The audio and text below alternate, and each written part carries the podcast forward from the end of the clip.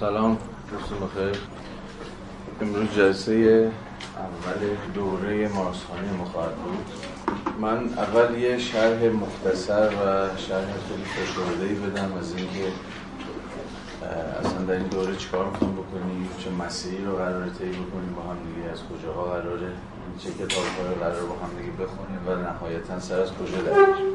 من خیلی پیش خودم فکر می‌کردم که اولین کتابی که مارکس رو باید باهاش شروع کرد احتمالاً کدام کتاب یاد باشه، یعنی بهترین کتاب برای ورود به جهان و اندیشه مارکسی کدام کتابی. خب یه چاره وجود داشت و اون چاره این بود که خیلی کرونولوژیک پیش بریم، یعنی متناسب با خود ترتیب آثار مارکس. اگر چنین بود مسیرمون اندکی دشوار می‌شد، یعنی باید از رساله دکترا شروع می‌کردیم، بعد به مقالاتش در زمانی که به اصطلاح فعالیت‌های روزنامه‌نگارانه داشت می‌پرداختیم، بعد می‌رفتیم سراغ نقدش بر فلسفه حق هگل، بعد دست‌نوشته‌ها، بعد ایدئولوژی آلمانی و الی آخر. ولی به نظرم رسید که اگر بخوایم هماهنگ با مسیری که خود مارکس طی کرد پیش بریم احتمالاً به مشکل خواهیم خورد، چون در واقع مسیری که خود مارکس طی میکنه مسیر پرپیچ و خم است. یه جورایی از یک لیبرال چپ مارکس میآغازه تا نرم نرمک به یه سوسیالیست و بعد به یک کمونیست دو آتشه تبدیل میشه. به نظرم اومد که بهترین کتابی که میتونیم باهاش مارکس خوانی رو آغاز بکنیم و همون ابتدا وارد جهان اندیشه مارکسی بشیم ایدئولوژی آلمانی باشه. یه جورایی مارکس در ایدئولوژی آلمانی برای نخستین بار تلاش میکنه که مختصات فهم خودش رو، مختصات هستی شناسی که خودش رو که حالا صحبت خواهیم کرد رو در اونجا تدوین بکنه و بگه که اساساً در مقام یک ماتریالیست چگونه مینگرد به جهان اجتماعی. بنابراین بهترین آغاز برای هر کسی که میخواد مارکس رو از خود مارکس بیاغازد کتاب ایدئولوژی آلمانی است، چون به یک معنا مانیفست فلسفی مارکس و برای همین من به نظرم اومد که با خود ایدئولوژی آلمانی آغاز بکنم. مسیری که طی خواهیم کرد بعد از ایدئولوژی آلمانی تزهای فورباخ خواهد بود. بعد از اینکه ایدئولوژی رو تمام کردیم، در ایدئولوژی که تمام نخواهیم کرد، مباحثی از ایدئولوژی که قرار با هم بحث کنیم در 4 جلسه به پایان رسید، تزها رو می‌خونیم که حساب رغم اینکه همین دوستان میدونم بسیار کوتاهه، عملاً 11 پاراگراف 11 تز بیشتر نیست، اما به تفصیل هر چه بیشتر تلاش خواهیم کرد که تزها رو با هم بخونیم. اونم می‌گم 4-5 جلسه بریم سراغ تزها. بعد از اون میریم سراغ دست‌نوشته‌های اقتصادی فلسفی 1844. بعد از اون میریم سراغ درباره مسئله یهود که برای بار اول اونجا با نظریه سیاسی مارکس آشنا خواهیم شد. از اون به بعد مسیرمون مانیفست، گروندریسه و نهایتاً کاپیتال خواهد. به نظرم میرسه این مسیر چیزی بالغ بر 1.5 سال درازا خواهد میشه. اگر یعنی نهایتاً ما قراره به کاپیتال ختم بکنیم، این مسیر چنان که من کمی بالا پایینش کردم زمان طولانی رو از ما خواهد گرفت، ولی به نظرم میاد که هر شکلی از خوندن جدی و پیگیرانه مارکس و نه فقط مارکس، هر متفکری رو جدی خوند کمتر از این زمان از ما نخواهد. بنابراین اگر میخواید با ریتم کلاس همراه باشید و تا آخر بیاید، باید یه چنین زمانی رو گوشه چشم داشته باشید که ما قراره با هم دیگه طی بکنیم. نکته بعد اینه که متد این کلاس هم فکر می‌کنم کمتر و بیشتر دوستان در جریانش باشن. ما قرار متن جابجا رجوع خواهیم کرد به متن، مثل همین فرمانی که تا الان اومدیم. چون که می‌دونید الان دوره 3 کلاسیک خوانی ماست دیگه. ما دوره در واقع خوانش آثار کلاسیک جامعه شناسی اسم این دوره است. دوره اول با وبر آغاز کردیم، 3 از آثار مهم و اصلی‌ترین کارهای وبر رو در مجیت دوستان خوندیم، بعد عناصر فلسفه حق هگل رو 20 جلسه با هم مرور کردیم و الان هم دوره 3 رو مارکس آغاز می‌کنیم. روش پس رجوع به متن خواهد بود. برای ایدئولوژی آلمانی ما عملاً 2 ترجمه الان در اختیار داریم. این ترجمه کامل داریم ازش که اخیراً هم من دیدم که به قول تجدید چاپ شده، احتمالاً دیدید، خود ایدئولوژی آلمانی ترجمه تیرداد نیکی که یه جوری فکر کنم در 60 برای بار اول منتشر شد. الان انتشارات فردوس اینو تجدید چاپ کرده.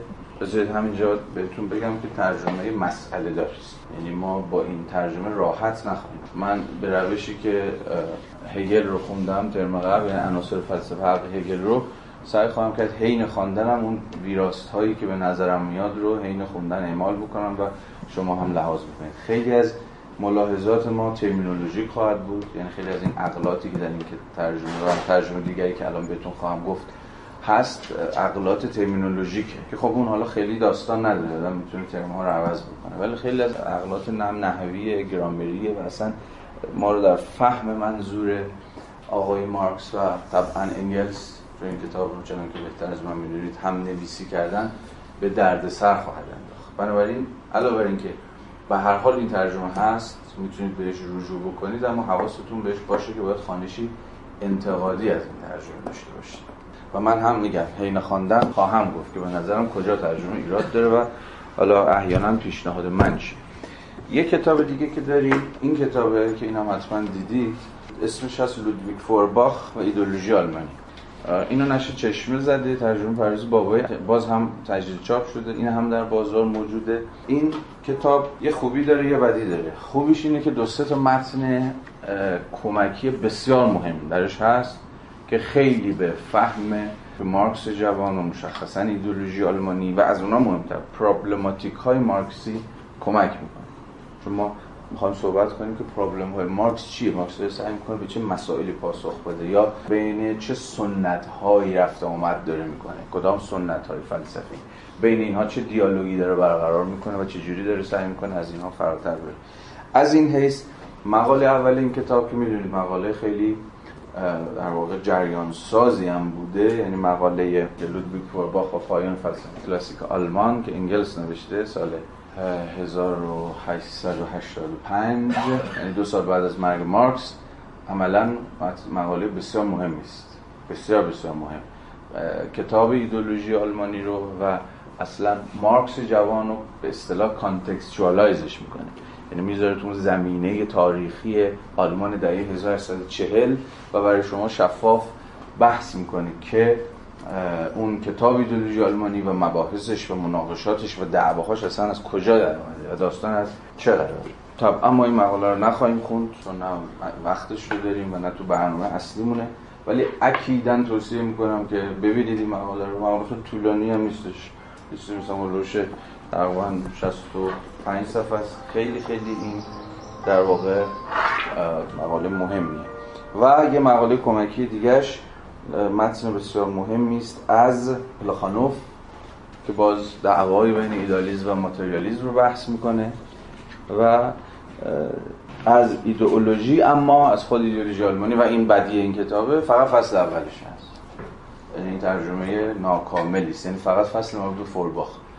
اما خود این خبر بعد یه خبر خوب دیگه هم به خوشبند داره که ما بیشتر با همین فصل اول کار داریم، یعنی در این 4 جلسه که میخوایم بریم سراغ ایدئولوژی، با مناقشاتی که مارکس و انگلس دارن با فورباخ پیش میبرن کار داریم. یعنی اون فصل اول امهات اصول و بنیانگاره های آن چیزی که بعدها قرار اسمش بشه ماتریالیسم تاریخی، در همین فصل اول ایدئولوژی در واقع شما باهاش سرکار خواهید داشت. من خیلی با خودم سبک سنگین کردم که متن رفرنس اون کدوم باشه خلاصه، چون به هر حال باید ترجمه فارسی رو بذاریم وسط. البته چنانکه گفتم ادیتش خواهیم کرد با هم. به نظرم رسید نهایتاً که این ترجمه بابایی، اونم به یه دلیل، اونم اینه که ایدئولوژی آلمانی متنی است فوق‌العاده پولمیک، جدلی، و در پولمیک ادبیات و نثر و سبک نوشتن، سبک بیان فوق مهم. جدلیات مارکس و انگلس در ترجمه تیرداد نیکی تا حد خیلی زیادی گم و گور شده و نیستش، ولی بابایی تا حدی تونسته این روح جدلی مارکس رو منتقل بکنه. بنابراین من به نظر رسید که این رو مبنا قرار بدیم، اما هر کجام لازم شد گوشه چشمی به این ترجمه خواهیم داشت. خب اینم از منابع دست اول. منابع دست دوم بسیار بسیار زیادی داریم. بهتون توصیه میکنم که حتما ببینید یا به هر حال گوشه چشمتون باشه و برید سراغش. مهمترینش این کتابه، ذات مسیحیت خود فورباخ.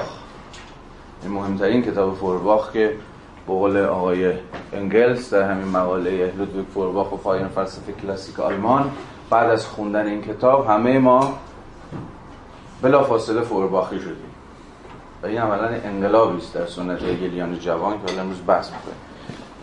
بازم این دوستمون آقای تیلاد نیکی ازش ترجمه به دست داده، البته ترجمهش کرده ماهیت مسیحیت که ترجمه خوب نیست، ذات مسیحیت یا جوهر مسیحیت، اسنس of Christianity. شخصا خیلی دوست داشتم یه دوره‌ای میتونستیم این کتاب رو هم بخونیم، چون تقریباً که چه عرض کنم، تحقیقاً میتونیم مطمئن باشیم که هیچ مارکسیستی، هیچ همین زیاد، ولی کمتر مارکسیستی این کتاب رو خونده و کمتر مارکسیستی میدونه که وقتی مارکس داره با فورباخ میجنگه واقعاً چیه بحثش، به دعواش چیه، یا از اون مهمتر خود فورباخ چی میگه. چون ما معمولاً همیشه اینجوری بوده که منتقدین مارکس هیچ وقت نرفتن سراغ خودشون، یعنی اون روایت هر از گاهی کاریکاتور سازانه‌ای که مارکس از اونها به دست داده برامون بسنده بود.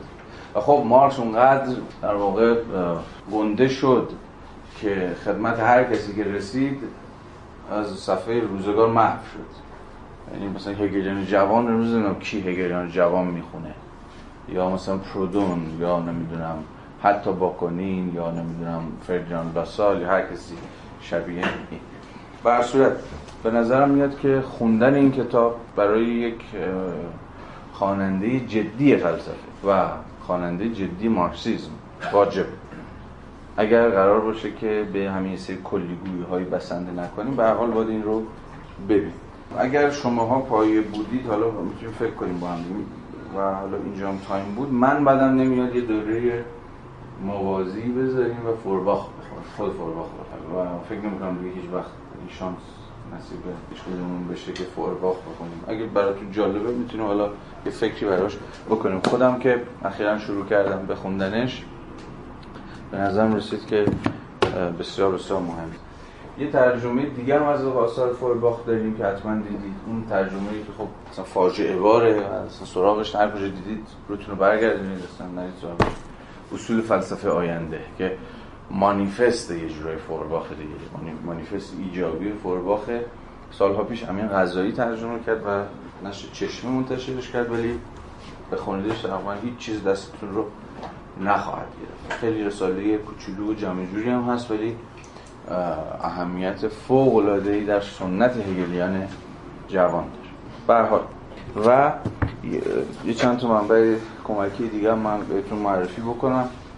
بهترین کتابی که درباره خواستگاه‌های ماتریالیسم داریم، چون همه دعوای این کلاس ما دعوای بین ماتریالیسم و ایدئالیسم خواهد بود دیگه، حالا من بحث می‌کنم. بهترین کتابی که داریم اینه، بنیادهای ماتریالیسم جورج نوواک، که سعی میکنه که به ما توضیح بده که خاستگاه‌های اندیشه ماتریالیستی در یونان، در واقع متفکران یونانی کجاست، از یونان شروع میکنه، اینجوری قل میخوره میاد پایین و عملاً تا فلسفه اپیکوریان میاد جلو، یعنی کاملاً توی جهان باستان رد پای ماتریالیسم رو میگیره و بسیار خاستگاه جویی درستی هم میکنه برای یافتن اینکه ماتریالیسم از کجا داره آغاز میشه و ابنا خستین بحثش کجاست. دست کم به این دلیل ساده که خود مارکس سال دکتریش رو که در واقع باز خاستگاه‌های اندیشه ماتریالیستی خود مارکس هست رو داره توی دعوای بین اپیکور و دموکریتوس دنبال میکنه و اونم میدونید به فارسی ترجمه شده، فارسی خوبی هم داره، عرضم به حضورتون اون رساله دکترای مارکس و نوواک هم میره سراغ این خواستگاه. به هر حال اگر براتون این قضیه هم جدی شد که ماتریالیسم رو هم درست و درمون دنبال بکنید و پیش رو بگیرید، من تا جایی که میدونم این کتاب به هر حال خیلی تو د پوینت میره سراغ این داستان، یعنی کتاب راجع به فلسفه یونان اصلا کم نداریم، خیلی زیاد هست، ولی ادامه که مشخصا سعی کرده باشه ماتریالیسم رو در فلسفه یونان دنبال بکنه، این کتاب خیلی شسته رفته میره سراغ این داستان. دو کتاب دیگر هم من معرفی کنم و تمام کنیم و بریم سراغ بحث اصلیمون. دو تا کتابی که عرضم به حضورتون به عنوان درآمدی برای اندیشه مارکسی به نظر میاد بهترین منابعی است که ما الان در فارسی داریم و خوشبختانه درنگ‌های خوبی هم بر همین کتاب ایدئولوژی آلمانی و از اون مهمتر خود مارکس جوان دارن. یکیش کتاب آلن ووده، همین اسمش کتاب از کارل مارکس، نشر ققنوس زده.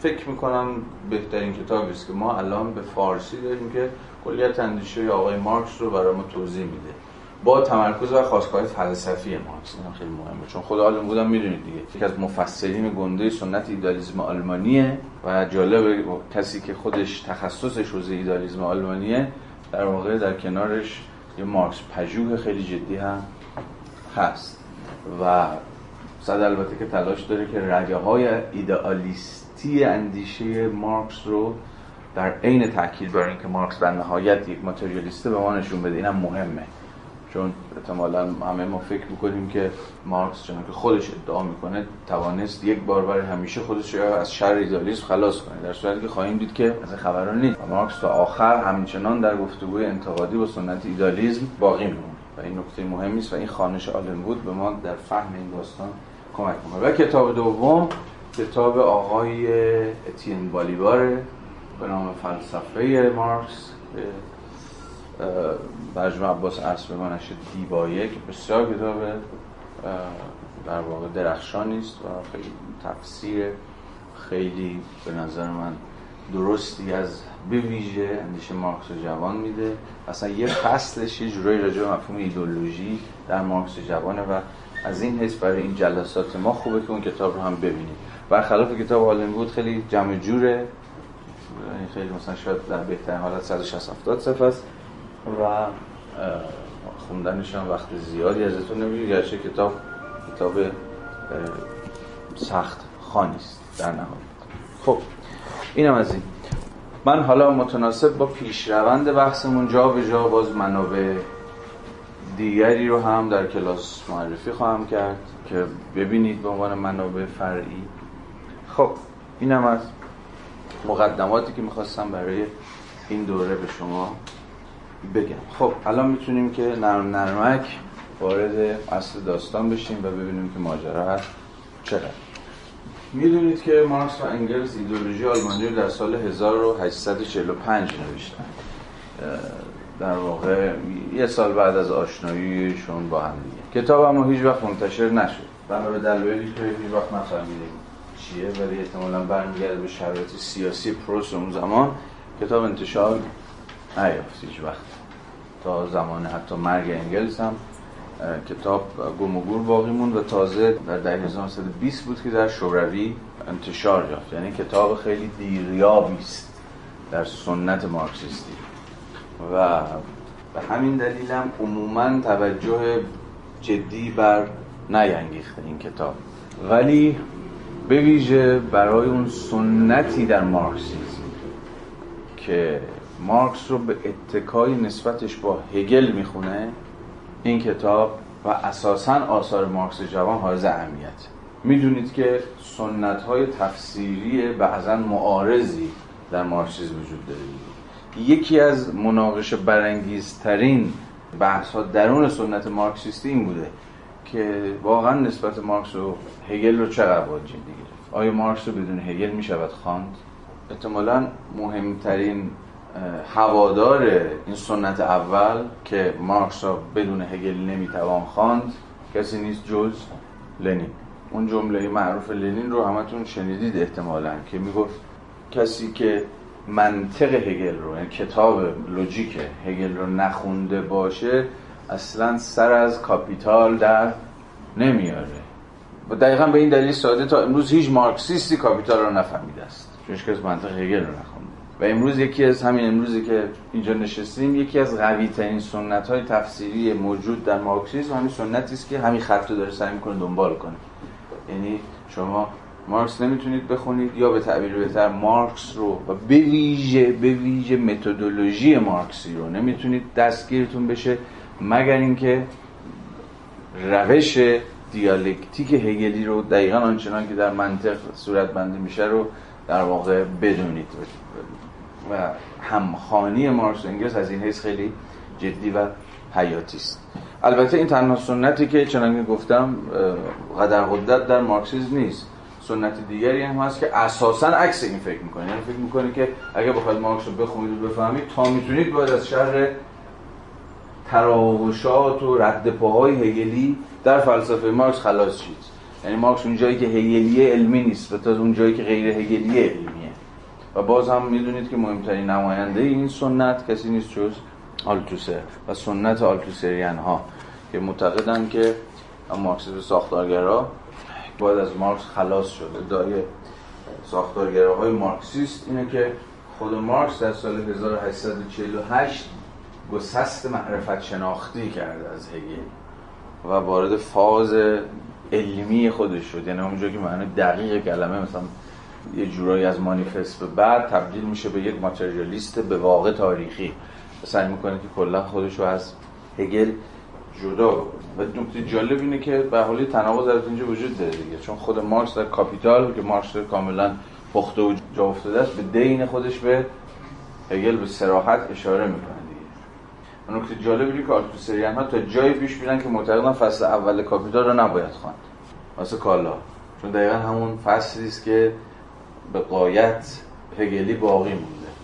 و خب این به هر حال در دهه 70 به ویژه در اروپا خیلی به دعواهای زیادی دامن زد.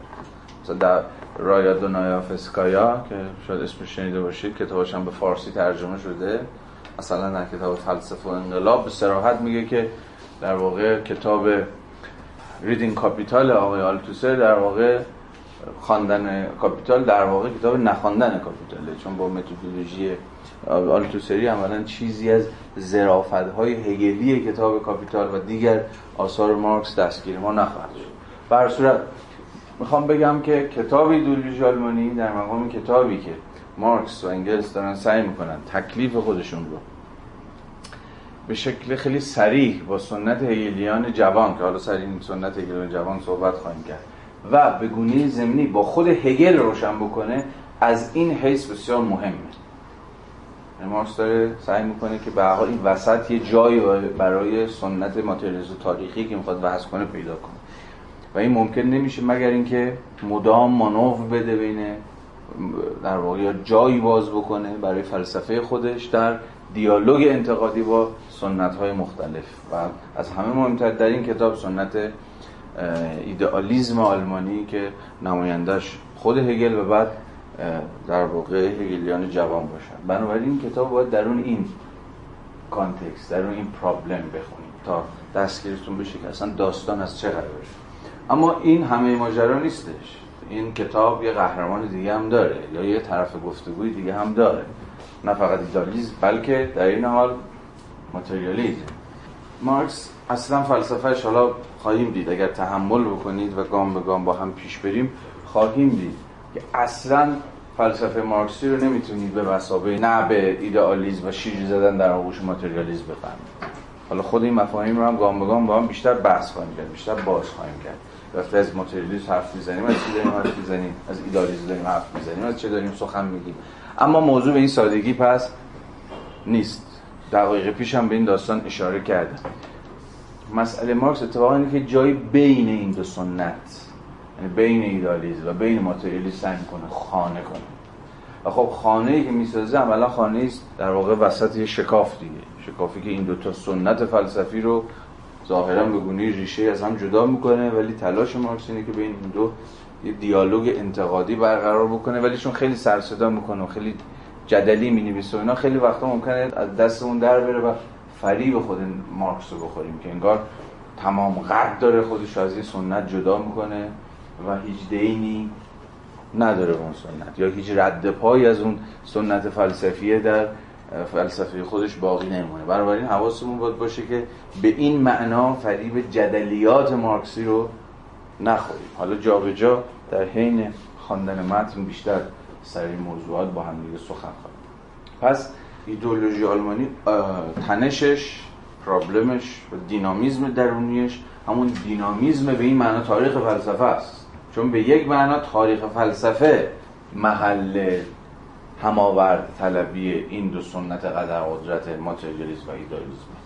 یعنی تو گویی که همه تنش‌هایی که خود در یکایک دقایق تاریخ فلسفه وجود داره، یه جورایی در ایدئولوژی آلمانی هم حالا بعضی جاها با چراغ خاموش، بعضی جاها با صراحت تمام نشت کرده و ما باید بتونیم از خلال خواندن این متن این پرابلم ها رو، این مومنت ها رو بحث بکنیم و برای خودمون روشن بکنیم که معناشون در فلسفه مارکسی از چه قراره. خب حالا با این مقدمات بریم سراغ خواندن خود متن، گام به گام با هم پیش بریم ببینیم سر از کجا داریم. خب از پیشگفتارش شروع کنیم، از همون جایی که در واقع خود کتاب آغاز میشه و گام به گام با هم بریم. انسان‌ها تاکنون پنداشت‌های نادرستی درباره خودشان داشتند، درباره آنچه هستند و درباره آنچه باید باشند. به این معنا کل این کتاب راجع به همین پنداشت‌های نادرست، باورهای به قول آقای مارکس نادرستی که انسان‌ها از خودشون داشتند. در ادامه خواهیم دید که مارکس اسم این پنداشت‌ها و باورهای کاذب و غلط و نادرست رو میذاره در یک کلام ایدئولوژی دیگه. بعداً با مفهوم ایدئولوژی در مارکس ما آشنا خواهیم شد. از همین الان باید حواستون باشه که به معنای مصطلح ایدئولوژی از ایدئولوژی حرف نمیزنیم. در زبان روزمره وقتی میگیم ایدئولوژی منظورمون به سادگی نظام‌های اندیشه است دیگه، نه ایدئولوژی‌های سیاسی مثلا لیبرالیسم، خود مارکسیسم، سوسیالیسم، آنارشیسم، ایکس، ایگرگ، زد و غیره و غیره. اینها در واقع نظام‌های اندیشه و خیلی انگار که ما با یه اسم خیلی خنثا سر کار داریم وقتی از ایدئولوژی حرف می‌زنیم، ولی در سنت مارکسیستی وقتی از ایدئولوژی داریم حرف می‌زنیم عملاً داریم از قسمی همین به قول مارکس در همین ابتدای کار از باورهای غلط حرف می‌زنیم. اما این باورهای غلط، حالا همین سوال مارکس اینه دیگه، چرا ما باورهای غلطی داریم از خودمون؟ این آیا مثلا نتیجه دوز و کلکه و آیا به راحتی میشه از این باورهای غلط از مجرای قسمی روشنگری یا مثلا اصلاح آگاهی یا چیزی از این دست خلاص شد یا نه؟ اینها سوالهای جدی است که در ادامه با هم دیگه بهشون به اتکای مارکس فکر کنید. خب آنان مناسبات خویش را هماهنگ با باورهای خود از خدا، از انسان بهنجار و جز آن ترتیب دادند. فراورده های ذهنشان از حیطه ارادهشان بیرون شده است. این باز یکی دیگه از مفاهیمه که ما بارها باهاش کار خواهیم داشت دیگه، جایی که آفریده ها از آفریدگان جدا میشن و شأن مستقلی پیدا میکنن و دیگه تن به آفرینندگان خودشون نمیدن. همون ترمی که در دستنوشته ها اسمش میشه در یک کلام بیگانگی، خود تز الینیشن. بعدها خواهیم دید که الینیشن در مارکس چیزی نیست جز شکاف میان سوژه و ابژه و چیزی بیشتر از شکاف، یه جور در واقع شکاف و فاصله‌ای که در نهایت ابژه رو بر سوژه مسلط خواهد کرد. سوژه رو بگیرید چی؟ فاعل، کنشگر، سازنده، اینجا آفریننده یا هر چیز شبیه به این، ایجنت. و ابژه رو بگیرید آفریده، بگیرید موضوع، بگیرید امر برساخته، بگیرید هر چی که مایه. تز الینیشن مارکسی داره میگه که سوژه به این معنا نه فقط از ابژه خودش دور افتاده، از ابژه خودش جدا شده، ابژه‌ای که خود او ساخته، خود او در واقع بهش شکل داده، ازش دور میفته، ازش بیگانه میشه، ازش غریبه میشه، بلکه از این بیش، این تازه نیمی از ماجراست. فقط مسئله جدایی نیست، مسئله سر سلطه ابژه بر سوژه هم هست. یعنی به این معنا ما با یه جور وارونگی سر کار داریم. آنچه که خود برساخته است بر سازنده جلوه میکنه. اون چیزی خودش ساخته شده به نظر میاد که خودش سازنده است. این رو بعدها در یکایک تأملات مارکسی خواهید دید. انسان‌ها خود تاریخ خود را میسازند، اما نه آنگونه که خود برگزیده‌اند، نه تحت شرایطی که خود انتخاب کردند و غیره و غیره. این عملاً گویای همون تز به یک معنا بیگانگی مارکسی دیگه، شکاف سوژه و ابژه. یا باز در ادامه خواهیم دید که مارکس با الهام از فورباخ به ما خواهد گفت که انسان دین را میسازد، دین انسان را نمیسازد. اما ما در جهانی زندگی میکنیم که دین و باورهای دینی و نهادهای دینی بر حیات سازندگان خودش، یعنی انسان‌ها مسلط شدن. و این مثلا تاریخ دین همینه، به این معنی تاریخ بیگانگیه. انسان‌هایی که خود دین رو ساختن و خدا و امر مقدس و هر چیزی شبیه به این عملاً محصول کنش‌های ذهن بشریه، امروز حاکم شدن بر حیات و ممات انسان‌ها. یعنی سوژه‌های آفریننده امروز به قربانیان یا به بندگان ابژه‌های خودشون تبدیل شد. حالا به این موضوع باز خواهیم گشت بارها. آفریدگاران در برابر آفریده‌های خود به کرنش ایستادند. اینجا به ویژه تنین منظور مارکس مشخصاً دینه.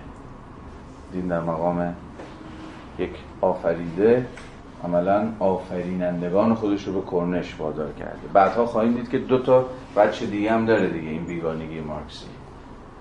این بیگانگی اول بیگانگی در ساحت دینه، بیگانگی دوم بیگانگی در ساحت سیاست، بیگانگی در خود مفهوم دولت. صحبت خواهیم که دولت چگونه به امری در واقع بیگانه تبدیل شده و آخریش که برای مارکس مهمترین بود خود بیگانگی در حوزه قلمرو اقتصادی یا همون جهان کالاها دیگه. این یک میگوید، منظور فورباخه، این یک میگوید بیایید انسانها را از یوغ اوهام، پندارها، جزمیات و موجودات تخیلی خلاص کنید. بیایید به ضد این سلطه مفاهیم برآشوبیم. به انسانها بیاموزیم که چگونه اندیشه‌های متناسب با جوهر انسان را جایگزین این تخیلات سازند. دیگری گوید، منظور برونو بایره، چگونه با آنها روی کردی انتقادی داشته باشیم، یعنی با باورها و عقاید و ارزش‌ها. سومی گوید، منظور ماکس اشترینره، چگونه تخیلات و اوهام مزبور را از مغز آنان بیرون کنیم و بدین گونه واقعیت موجود از میان برخواهد خاست. خب ایدئولوژی آلمانی که عملاً در سه فصل هم‌آوردطلبی مارکس و انگلس با این ستا دیگه، این ستا در واقع شاخهای هگلیان جوان هست، برونو بایر، ماکس اشترینر و لودویگ فورباخ.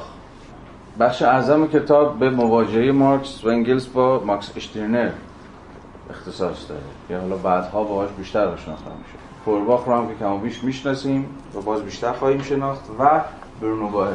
مارکس یک بار دیگه هم با برونو بایر مواجه شده بود قبل از این که البته ما خواهیمش خوند و آن هم در رساله درباره مسئله یهوده. اونجا دعوای مارکس با برونو بایر دعوا بر سر نظریه سیاسیه، بسیار رساله مهمه و بسیار رساله تاثیرگذاری است و ما بر سرش درنگ جدی خواهیم کرد. ولی به هر صورت حواستون بس باشه که ایدئولوژی آلمانی مواجه مارکس با این سه تاست. حالا در این فرازی که الان خوندیم، مارکس به همون زبان جدلی خودش داره دست میندازه هگلیان جوان رو از این حیث که جملگی فکر میکنن که با قسمی با واقعیت موجود هرچی که هست میتوان به اتکای قسمی اصلاح آگاهی یا تغییر ذهنیت یا هر چیزی شبیه به این مواجه شد. مارکس از همینجا رفته میخواد جا بندازه که چنان که در مقدمه‌ای بر نقد فلسفه حق هگل قبلا گفته بود، قدرت مادی را فقط با قدرت مادی میتوان دگرگون کرد. یعنی اون چیزی که واجد ماتریالیتیه، واقعیت عینی بیرون از ما داره، فقط در صورتی میتونیم دگرگونش کنیم که با نیروی مادی به جنگش بریم، که مارکس اسم این رو خواهد گذاشت پراکسیس، در مقام قسمی کنش بالفعل. و فکر میکنه که سنت هگلیان جوان به رغم ادعاهای سیاسی خودشون، به رغم این ادعا که نیروهای رادیکالی هستن علیه وضع موجود، اما در نهایت از سطح دعاوی کلی ناظر بر اصلاح آگاهی مردم، روشنگری کردن، آگاهی دادن و چیزهای از این دست فراتر نمیرن و به اتکای یه جور پراکسیس سیاسی و واقعیت بالفعل طرف نمیشن. به این معنا سنت هگلیان جوان عملاً یکی از خاستگاه‌های اون چیزیه که بعدها اسمش شد سنت روشنفکری دیگه. سنت روشنفکری همیشه رسالتی روی که پیش چشم داشته، سنت روشنفکری در معنای گلوبال کلمه، معنای جهانی کلمه، همین بوده که آگاهی بخشی کنه دیگه، یا باورها و عقایدی رو که تصور بر این بوده که عقاید و باورهای غلط و نادرست و خرافی و فلان و فلان و فلانه رو از مجرای یه جور آگاهی بخشی انتقادی دگرگون کنه و تغییر بده و چیزهای شبیه. مارکس فکر میکرد که این ناکافیه.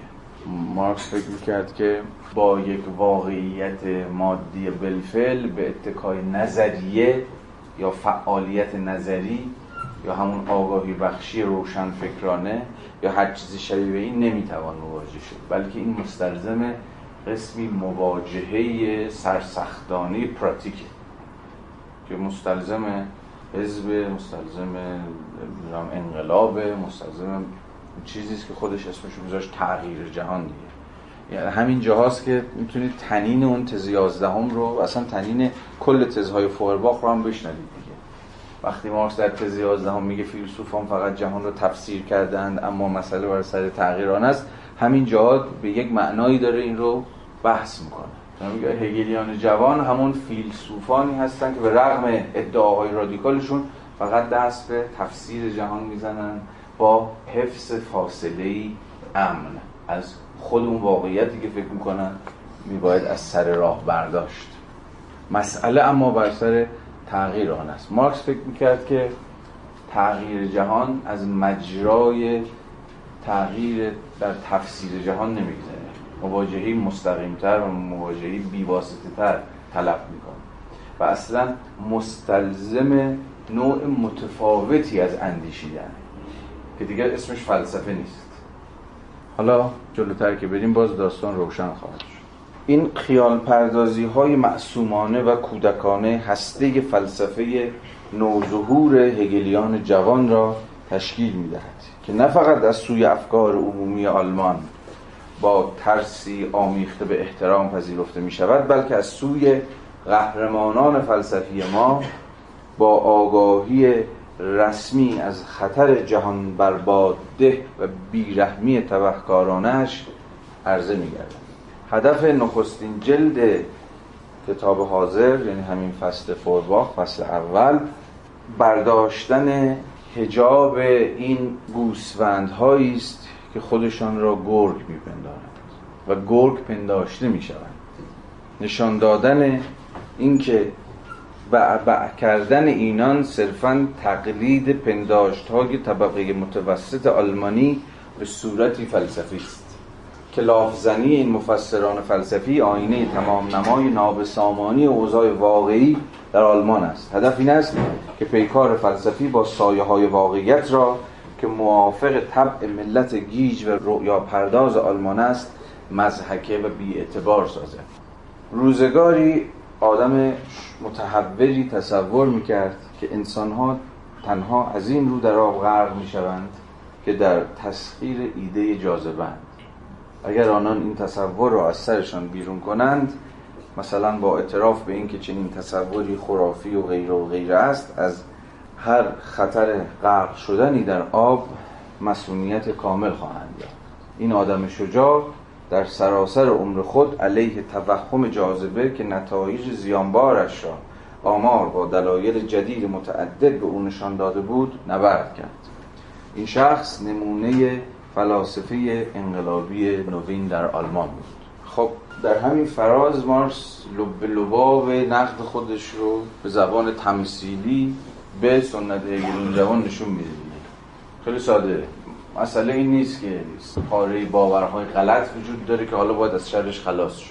مثلا این مثال انگار که غرق میشیم به این دلیل ساده که ایده جاذبه رو جدی گرفتیم. اگر ایده جاذبه رو فراموش کنیم، خود مسئله، یعنی مسئله غرق شدن، حل میشه.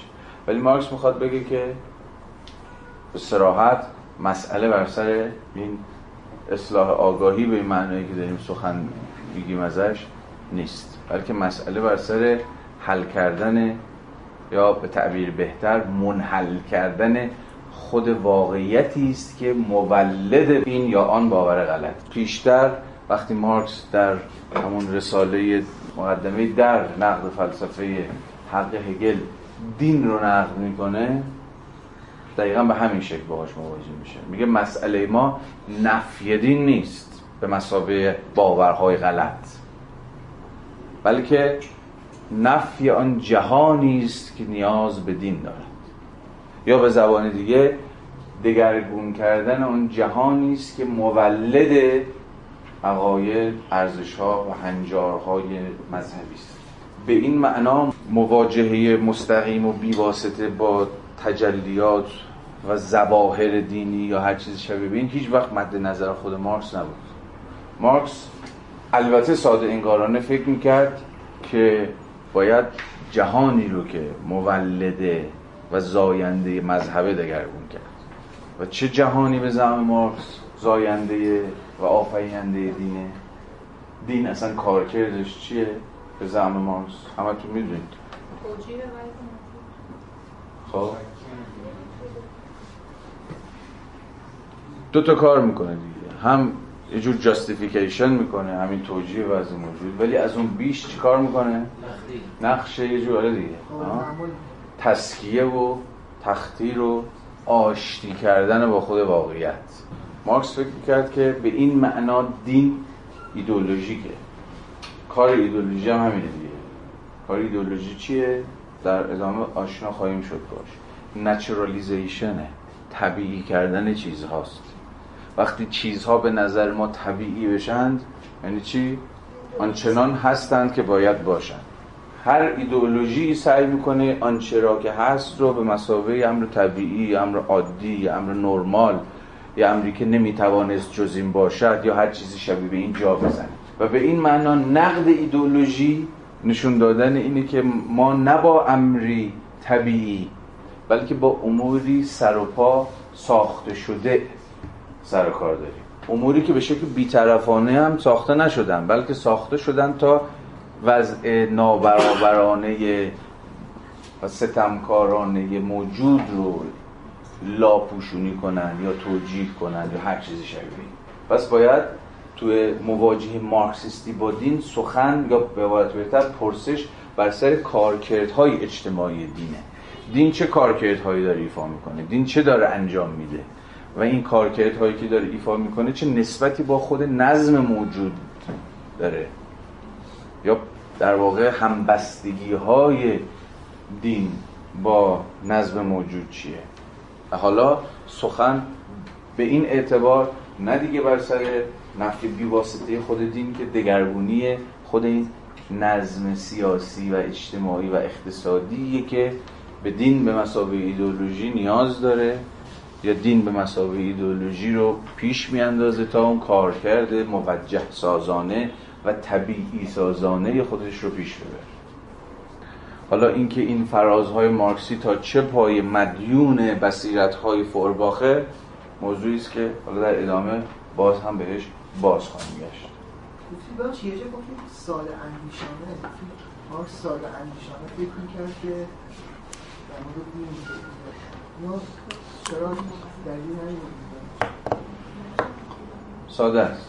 مارکس فکر می‌کرد که اگر در نهایت ما وارد جهانی بشیم که دیگه درش نابرابری وجود نداره به اتکای همون امهای ساختار طبقاتی جوامع و دیگه فرادست فرودستی در کار نیست، یا به تعبیر خیلی عام دیگه ستمی وجود نداره، اون موقع دیگه دین بلا موضوعه. چون دین اومده که این ستمکشی ما رو حالا یا توجیهش بکنه بهش یک تعالی معنوی ببخشه، مثلا آنچنان که در مسیحیت هست، تقدسی ببخشه به خود رنج، اینکه انگار در این رنج نوعی تعالیابی هست، انگار هرچه رنج بیشتر در نهایت آزادسازی انسان بیشتر، و یا در نهایت همین وضع موجود رو توجیه بکنه و غیره و غیره. فکر میکرد این یگانه کارکردی است که ادیان دارن ایفا میکنن و اگر دیگه ما در جهانی زندگی بکنیم که از شر این امور خلاص باشه دیگه انسان‌ها عملاً متوسل به هیچ شکلی از در واقع امر قدسی در کسوت دین نخواهند شد. من فکر میکنم این ساده است. حالا باید سرش صحبت بکنیم خیلی خیلی مفصل.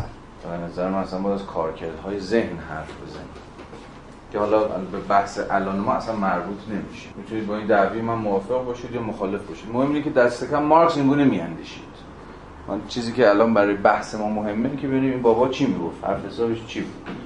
ولی اینکه حالا من فکر میکنم ساده انگار بود یا نبود دیگه تفسیر شخصی من، که الان من نمیخوام حالا خیلی بیشتر از این سری صحبت کنم.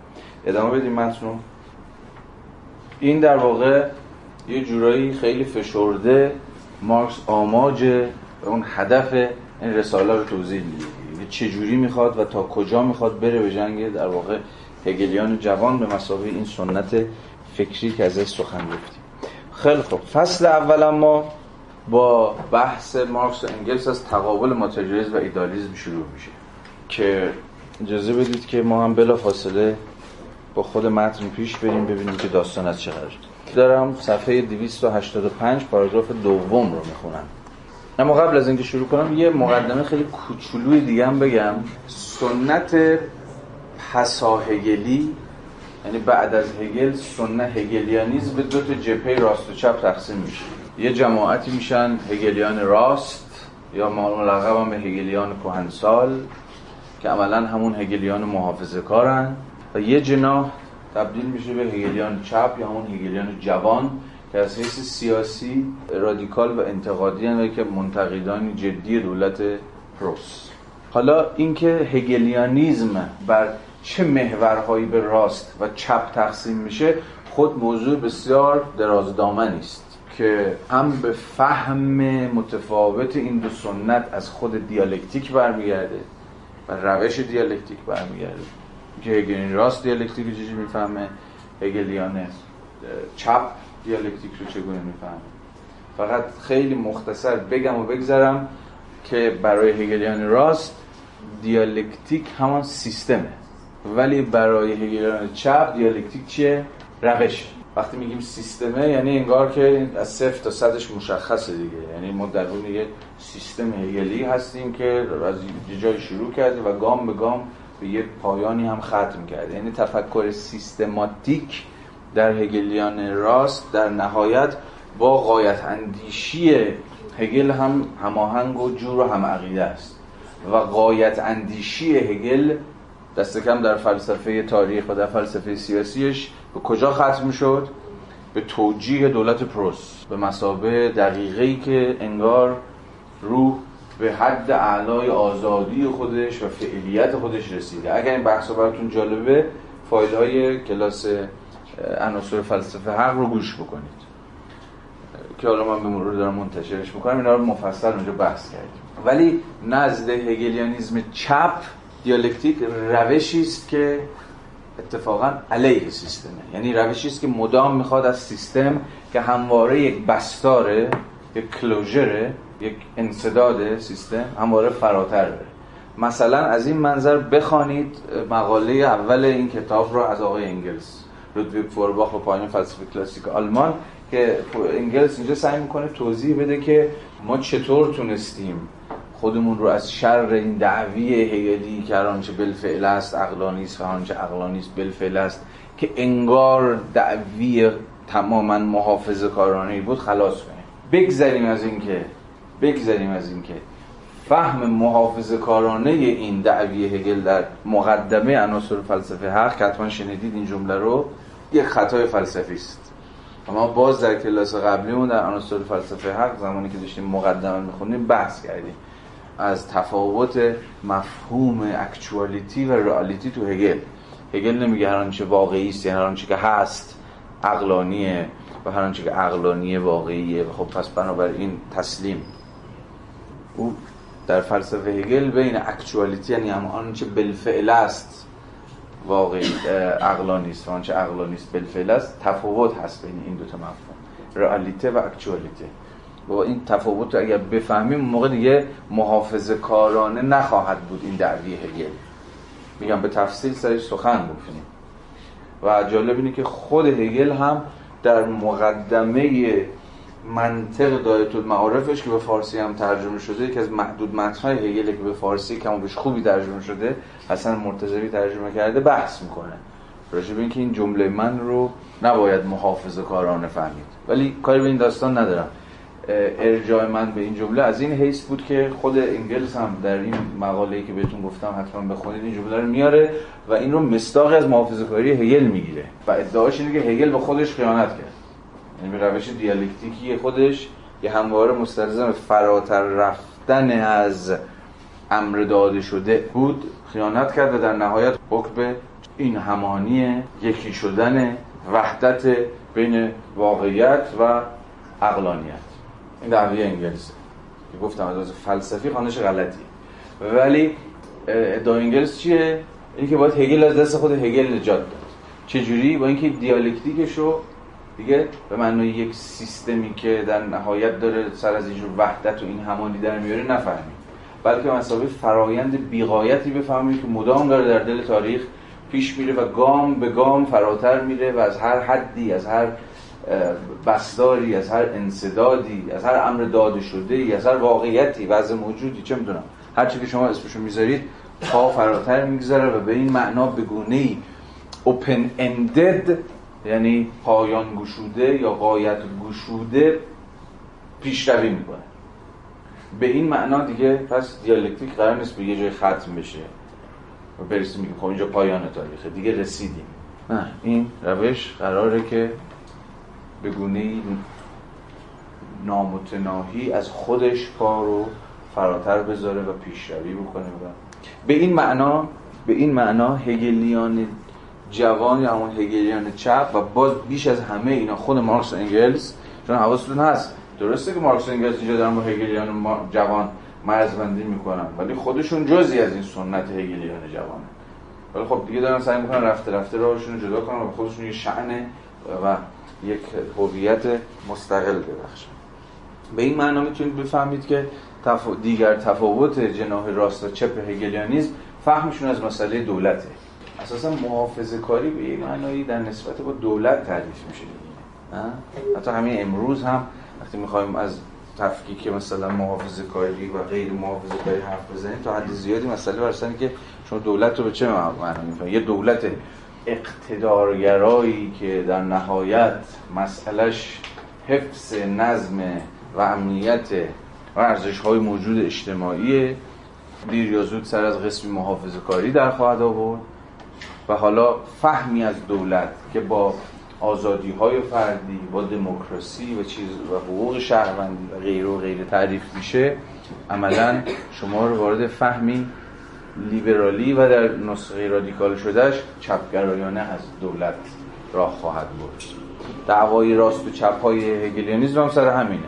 راستا به شدت معتقد بودن که باید از یه دولت اقتدارگرا دفاع کرد که اون بالا وایسه و در نهایت کل جامعه رو زیر سیطره و نفوذ خودش بگیره، فردیت‌ها، آزادی‌ها و غیره و غیره موضوعیت این وسط ندارن، مهم اقتدار دولته. و از این طرف هگلیان چپ در مقام لیبرال‌های دو آتشه عکس می‌فکر می‌کنن. بنابراین این هم یکی دیگر از به اصطلاح دعواهای این دو تاست و حالا دعواهای دیگه‌ای که وجود داره. به هر حال حواستون باشه پس وقتی از هگلیان جوان داریم حرف می‌زنیم به این سنت نظر داریم که هگل رو بر حسب روش خودش و بر حسب مؤلفه‌های لیبرالی فلسفه هگل سعی می‌کنن بخونن و نه در مقامی آنچنان که مارکس می‌گفت ایدئولوگ دولت پروس.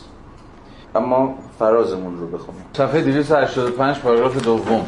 از آنجایی که هگلیان جوان پنداشت‌ها، اندیشه‌ها، ایده‌ها و در واقع تمامی فراورده‌های آگاهی را که به زعم آنان وجودی مستقل دارند به مساوی بندهای واقعی انسان تلقی می‌کنند، درست همان گونه که هگلیان کهنسال آنها را رشته‌های پیوند حقیقی جامعه بشری می‌دانند، بدیهی است که هگلیان جوان ناگزیرند تنها با این توهمات آگاهی به پیکار برخیزند. یه توضیح بدم اینجا. مثلا یکی از دعواهای عمده سنت راست و چپ هگلیانیسم بر سر همین مفهوم دین بود. هگلیان جوان یکی از عمده ترین تأکیدگذاری‌هاشون این بود که نشون بدن دین در نهایت چیزی جز توهم نیست، اون ایلوژنه یا فریبه و باید از شرش خلاص شد به مساوی قسمی آگاهی کاذب. اما داره میگه که حالا در برابر هگلیان راست یا همون هگلیان کهنسال این باورهای به زعم هگلیان چپ کاذب و فریبنده و غیره و غیره رو به مثابه رشته‌های پیوند حقیقی جامعه انسانی می‌دانند. یعنی به زعم راست‌ها، محافظه‌کاران، هگلیان محافظه‌کار، دین همان رشته پیوند جامعه بشریه، یعنی همون چیزی است که باید تمام قد ازش دفاع کرد. اساس و قوام و ثبات یک جامعه به تثبیت بنیان‌ها و باورهای دینیشه. بنابراین ما دعوای راست و چپ‌های هگلیانیست بر سر دین چیزی کمتر از نفیش یا اثباتش نیست. مارکس به این معنا داره میگه که این دوتا دو روی یه سکه، یا این آگاهی یا پندارها و پندارش‌های بشری رو مثلا چیزی که باید حفظش کرد در نظر میگیرن و یا مثلا چیزی که باید شرش خلاص شد در نظر میگیرن. هیچ کدوم نمیپرسند آنچنان که من میخوام بپرسم، یعنی مارکس و سنت مارکسی، که این نسبت این باورها و عقاید و پنداشت‌ها با اون شرایط مادی و اجتماعی تاریخی مولد این باورها و پنداشت‌ها و عقاید چیست؟ پس مارکس میگه مسئله فراسوی خیر و شر مثلا چیزی چون دینه. این در نهایت موضوع جدلیه. به این معنا دعوای راست و چپ هگلیانیسم دعوای زرگریه. مسئله یه لایه پایین‌تره یا یه لایه عمیق‌تره یا یه لایه به زعم امروز جامعه شناختی‌تره. نسبت این باورها با اون وضعیت اجتماعیشون چیه، یا این باورها اصلا در دل چه وضعیتی تولید میشن، ساخته میشن. این خیلی سادهش کنیم دیگه، چیزی که امروز ما اسمش رو می‌ذاریم جامعه شناسی دین یا جامعه شناسی شناخت. به این معنا مارکس واضع و بنیانگذار جامعه شناسی دین و جامعه شناسی شناخت اینجور چیز است. یعنی دین به عبارت بهتر این دینه هاست در اون کدام مختصات اجتماعی یا از دل کدام مختصات اجتماعی بر اومده. مثلا مناقشاتی که بین جناح‌های مختلف مثلا دین وجود داره در واقع مناقشه بین کدام بخش‌های یا کدام نیروهای یا کدام طبقات اجتماعی اون وضعیت مشخص تاریخی. یعنی نوع رویاورد و مواجهه و پرسش مارکسی با واقعیت اجتماعی قراره که تغییر بکنه. حالا باز در ادامه به زبان خودش با این داستان طرف خواهیم شد.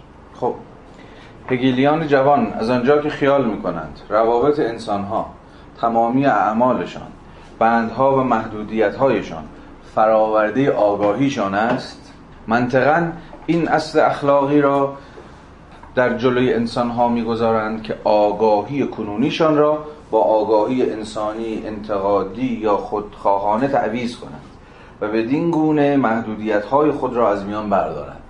باز همان کنایه به اینکه ایران جوان در نهایت رادیکالیته‌شون چیزی بیشتر از دعوت انسان‌ها به این نیست که آگاهیشون رو تغییر بدن یا آگاهیشون اصلاح کنن یا هر چیزی شبیه این. و در این میان همواره یه طبقه ای یا یه قشری وجود داره که حامل این آگاهیه دیگه، یعنی اون چیزی که ما از قرن 19 هم اسمشون میذاریم روشنفکران، که اونها واجد این آگاهی هستند و حالا مسئله سر چیه؟ انتقال این آگاهی به توده هاییه که فریب خوردن، آگاهی کافی ندارن و غیره و غیره. توی خانواده مقدس که قبل این کتاب نوشته شده که باز هم نتیجه هم نویسی مارکس و انگلسه، در واقع این دو در واقع این ایده رو با جدیت نقد میکنن. این ایده که ما با توده های فریب خورده سر کار داریم و از اون طرف با روشنفکران آگاه، که حالا مسئله صرفا این خواهد بود که چگونه این آگاهی باید از بیرون به این توده ها منتقل بشه و اونها چشم و گوششون باز شه و واقعیت رو آنچنان که هست ببینن. تمام پارادایم روشنفکری از قرن 19 هم به این سو مبتنی بر همین داستان بود دیگه. این آگاهی از بیرون باید منتقل بشه به توده ها که فرض اینه که در نهایت گرفتار انواع اقسام خرافات و باورهای غلط و غیره و غیره. این حتی بر خود سنت مارکسیسم لنینیسم هم حاکمه. در لنین این وظیفه رو کیا بر عهده دارن؟ آره دیگه، انقلابیون حرفه‌ای یا همون حزب پیشگام. اینا وظیفه دارن که آگاهی رو ببرن در میان کارگران و آگاهی بخشی بکنن. یه فرض بنیادی وجود داره دیگه، یه عده آگاهی رو دارن، یه عده آگاهی رو ندارن. مسئله صرفا بر سر انتقال این آگاهی است. این فرضی که وجود داره اینه که ما با یه توده بیشکل منفعل غیر و غیره سرکار داریم که با دستشو گرفت و یادش داد که باور درست چیه، باور غلط چیه و چیزای از این دست. ولی برای مارکس و بعدها دست کم بخشی از مارکسیسم از این شکلی نیست. قضیه تبدیل به چی میشه؟ که اصلا ایده چی شکل میگیره؟ ایده اسپانتینیتی، خودانگیختگی، یعنی چگونه خود سوژه ها به گونه خودانگیخته از موقعیت بی واسطه خودشون، همون موقعیتی که دارن زیستش میکنن، همون موقعیتی که دارن تجربهش میکنن، واجد یه جور آگاهی عملی میشن. نه اینکه این آگاهی رو یکی از بیرون بیاره بذاره تو جیبشون یا بیاره مغزشون رو شستشو بده یا چیزی شبیه به این. چون اگه یک نفر از بیرون که قرار نیست آگاهی بخشی بکنه، این خودانگیختگی چگونه قرار متعارف بشه؟ خب همه مسئله سر اینه که این دینامیزم درونی خود آگاهیه، چون آگاهی همواره در نسبت با خود وضعیته و آگاهی همواره در نسبت با خود این وضعیته که به واقع خود آگاه میشه. نه اینکه یه دانای کلی، حالا میخواد اسمش حزب باشه، میخواد اسمش انقلابی حرفه‌ای باشه، میخواد اسمش روشنفکر باشه، میخواد اسمش دولت باشه، این آگاهی رو باید منتقل کنه. حالا این موضوع رو فعلا به مسابقه یک مسئله گوشه ذهنتون داشته باشید تا هر چقدر جلوتر میریم تکلیفش بیشتر روشن بشه.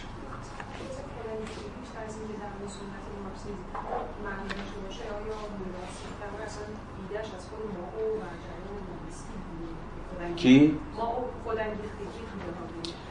خب البته قبل از سنت مائویسم ما درون خود مارکسیسم هم دعوا رو داریم، حتی دعوا تو خود مارکس هم هست، ولی جایی که دعوا خیلی دیگه جدی میشه در واقع به یک معنا دعوای بین سنت بین الملل دوم و سنت بین الملل سوم، یعنی دعوای بین مارکسیسم و لنینیسم از یک طرف با سنت سوسیال دموکراسی و ورژن آلمانیش از طرف دیگه. حالا این الان در دایره موضوعات بحث ما نیستش، ولی من فقط طرحش میکنم بماند تا در این مسیر طولانی که با هم طی خواهیم کرد بعداً بهش برخورد خواهیم کرد و حالا بیشتر بر سرش درنگ میکنیم. حالا بریم جلو.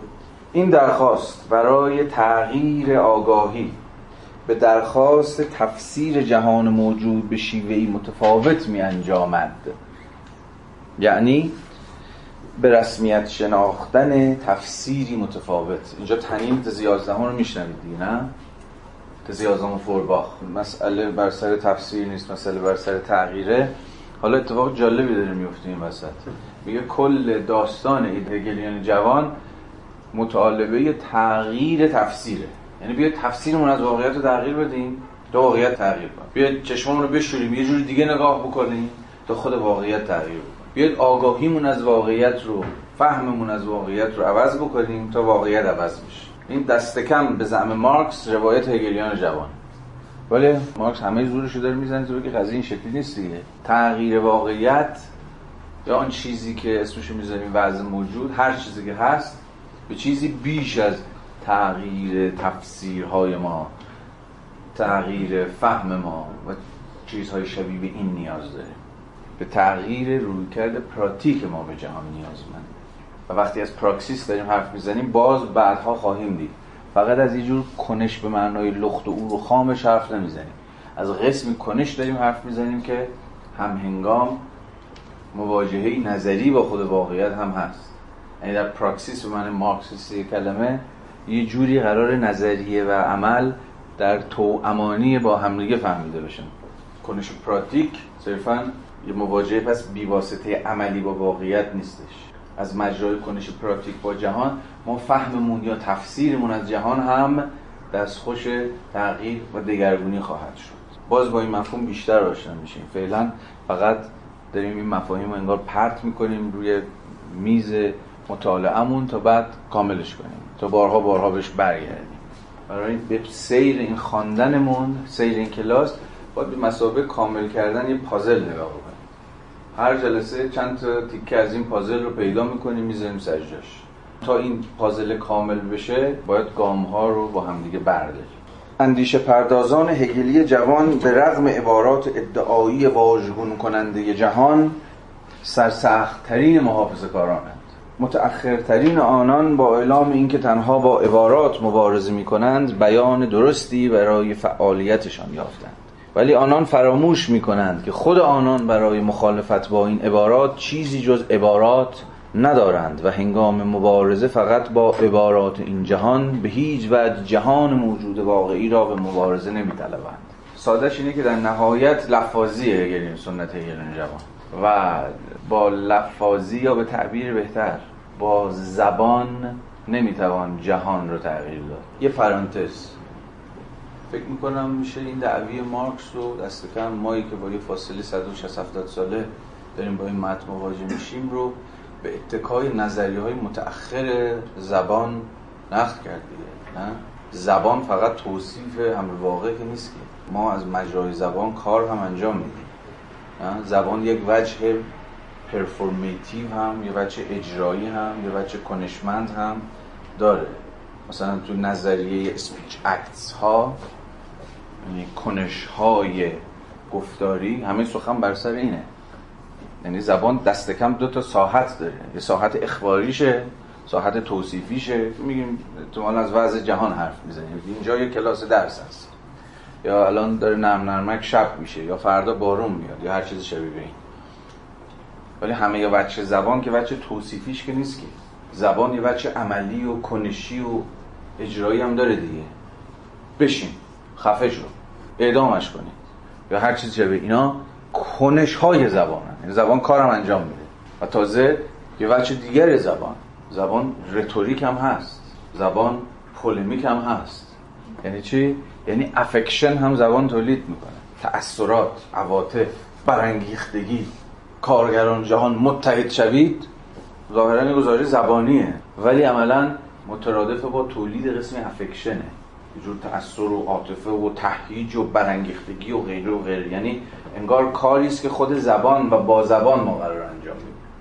وقتی مارکس اینجا از این حرف میزنه که هگلیان جوان فقط با عبارات بازی میکنن یا فقط لفاظی میکنن یا فقط در ساحت زبان میخوان جهان رو دگرگون کنن، فرض گرفته که زبان هم نیست، تماماً خنثا و بیمایه و بیکار، در صورتی که زبان در بسیار از ساحات خودش خود جهان رو تغییر میده. یعنی ما از خلال زبان جهان رو تغییر میدیم که بشین یا پاشو یا نمیدونم شما دوتا جاتون عوض کنید یا به پیش یا هر چیزی و انواع اقسام دیگر کنش‌های زبانی که ممکنه ما در دل زندگی روزمره هم به کار میبریم در واقع همون اسپیچ اکت ها، همون ساحتیه که زبان دیگه از سطح ظاهراً توصیفی خودش باید سطح پرفورماتیو خودش بشه.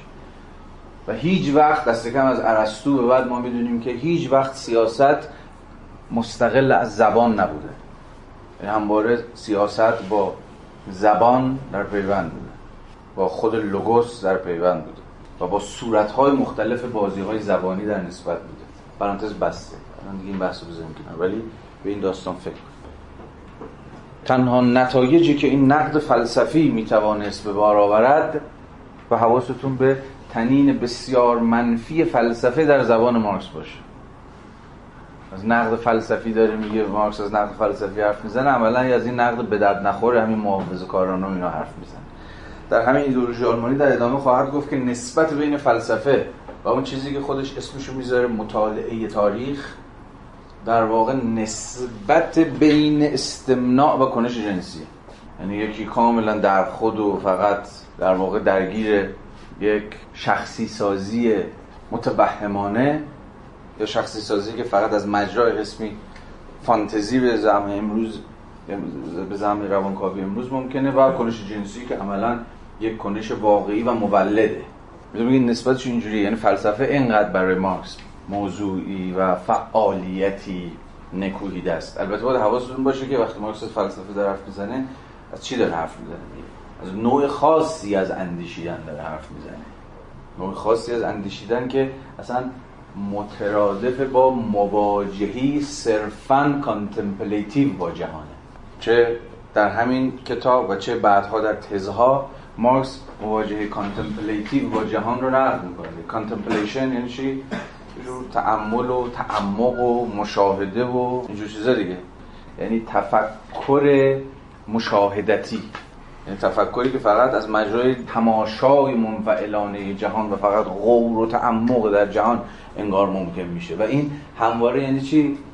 پیشاپیش فاصله امن و امان متفکر با خود اون واقعیتی که انگار داره بهش میاندیشه مفروض گرفته شده. کانتمپلیشن جهانی هست که بیرون از منه، ابژه اندیشه منه و من با حفظ فاصله هم فقط در به اتکای یه جور در خود فرو روی، تعمق، عمیق شدن، غواصی کردن در خودم، با این جهان در ارتباطم، با این جهان در نسبتم.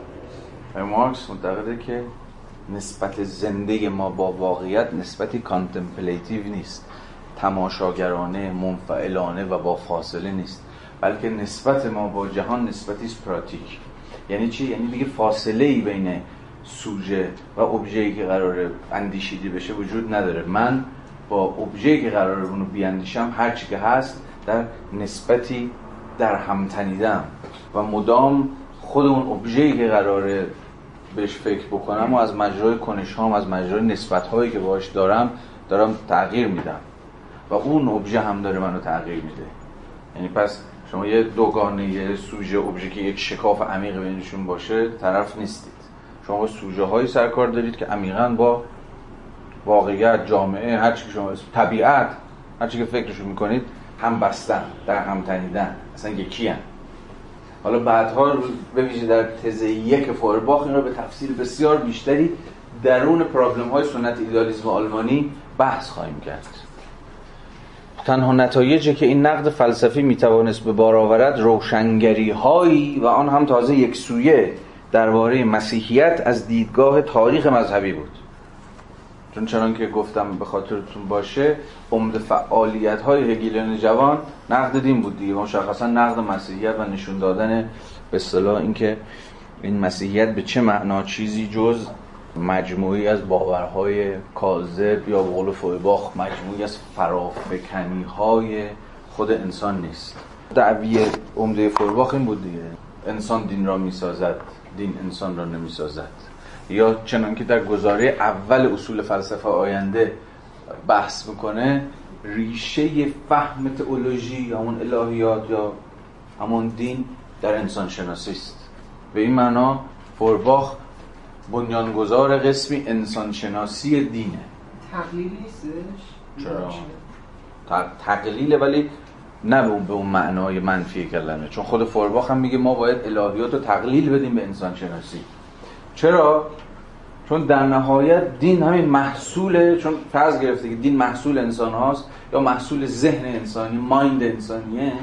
برای اینکه دین رو بفهمیم باید اصلا مایند انسانی رو مطالعه کنیم، اصلا خود ساختارهای به ویژه بزن به فورباخ روان شناختی انسان رو مطالعه کنیم، مکانیزم های پروجکشن رو باید، فرافکنی رو باید مطالعه کنیم تا بفهمیم خب دین چی هستش اصلا. و امروز هم بحث‌های متأخری که به ویژه مثلا توی عصب شناسی و اینجور چیزا هستم، خیلی در واقع داره تلاش میشه که دین رو به اتکای شناخت ساختارها و مکانیزم‌های مغز توضیح بدن. این دست کم یکی از شاخه‌هایی که همین الان هم جریان داره دیگه. اگه این بحث براتون جالبه، کتاب خاستگاه آگاهی در ذهن دو جایگاهی انسان رو بخونید.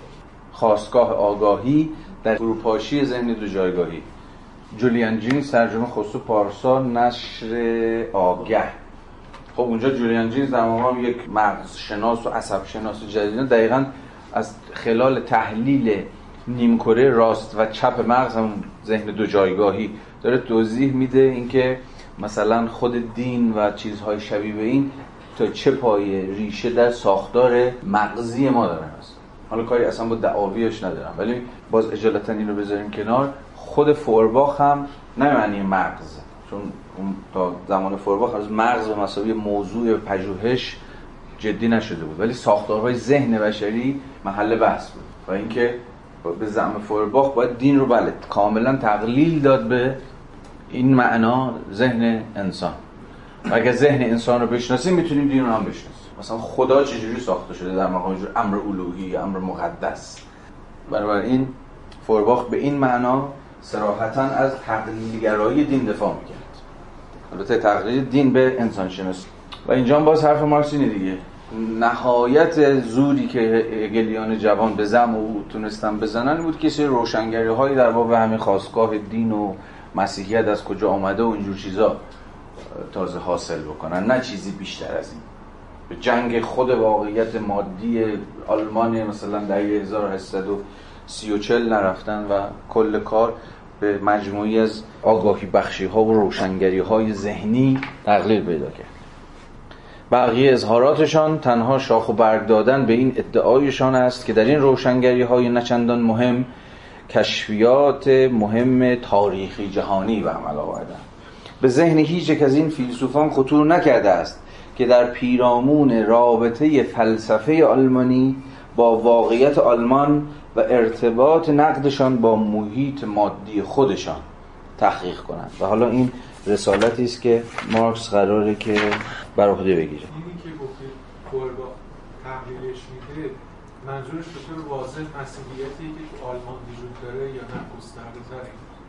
بله، موضوع عمده‌ای که فورباخ داره بهش میاندیشه مسیحیت، دین مشخصی که داره میاندیشه مسیحیت، ولی ابدا نمیگه که آنچه که داره میگه فقط در قبال مسیحیت صدق میکنه، چون معتقده که کارکردهای در واقع روانشناختی ذهن بشری کارکردهای عامی هست. حالا در یه جا مثلا صورت مسیحیت به خودش میگیره، شخص مسیح به خودش میگیره، در جای دیگه در واقع تبدیل به دیگر ادیان با دیگر زمینه‌های تاریخی میشه. این فراز بسیار بسیار فراز مهمی است و تقریبا شناخته شده ترین و مشهورترین فراز ایدئولوژی آلمانی که به صراحت مارکس و انگلس مواضع خودشون از منظر ایجابی تر میکنن. 293 پاراگراف دوم، گوهر پنداشت ماتریالیستی تاریخ.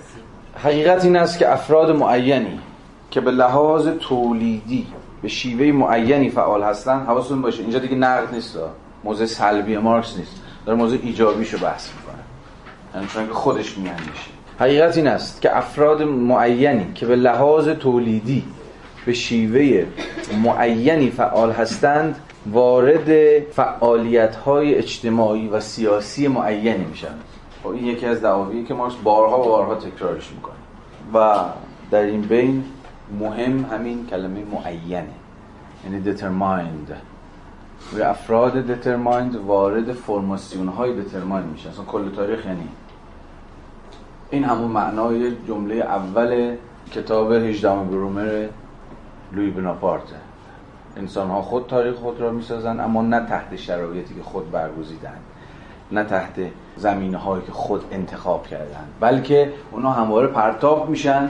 انسان ها درون همین شرایط از پیش مشخص پرتاب میشن، درون یه موقعیت‌های فرماسیون‌های مختصات تاریخی مشخص و معین. یعنی همواره ما درون شرایط و مختصات تعین یافته داریم عمل میکنیم. معنای ماتریالیسم تاریخی دقیقا همینه دیگه. حالا با مفهوم ماتریالیسم باز بعدها بیشتر آشنا خواهیم شد، ولی این وجه تاریخیش یعنی همین. یعنی ما از انسان نمیتونیم حرف بزنیم به معنای عام کلمه، ما همواره با انسان تاریخی سر کار داریم. یعنی چی؟ انسان در این یا آن شرایط معین و مشخص، و همواره سوال اینه دیگه، این شرایط مختصات چیست؟ محدوده ها، مرزها، امکانها، امتناهای این موقعیت و مختصات مشخص چیست؟ مثلا اقتضای تاریخی اندیشی دقیقا همینجاست. تاریخی اندیشی اقتضاش چیزی کمتر از این نیست که هر آینه بپرسیم که درون این مختصات چه چیزی ممکنه و چه چیزی ممتنه. اصلا مرزهای این وضعیت تاریخی کجاست؟ مثلا به زبان مارکسی درون فئودالیسم مرزهاش کجا از سرمایه‌داری جدا میشه؟ چه چیز درون مختصات فئودالیستی در مقام مثلا یه روبنای سیاسی ممکنه؟ آیا میتوانیم از حیث تاریخی درون مختصات فئودالیستی باشیم و از حیث سیاسی مثلا سر از یه جور دموکراسی در بیاریم؟ باز موضوعی که در ادامه ذیل موضوع نسبت به زبان کلاسیک مارکسی زیربنا و روبنا پرسش خواهیم کرد. آیا میتوانیم مثلا از حیث اقتصادی درون یک سرمایه‌داری پیشرفته باشیم ولی در حوزه روبنای سیاسی مثلا قسمی اقتدارگرایی مذهبی حاکم باشه؟ یا سوال‌های از این دست. این سوالایی که هی مدام داره از امکانها و امتناعها و ظرفیتها و فرصتهایی که و اختزاعاتی که درون هر یک از این فرم‌های مشخص اقتصادی و سیاسی و غیر وجود داره پرسش میکنه.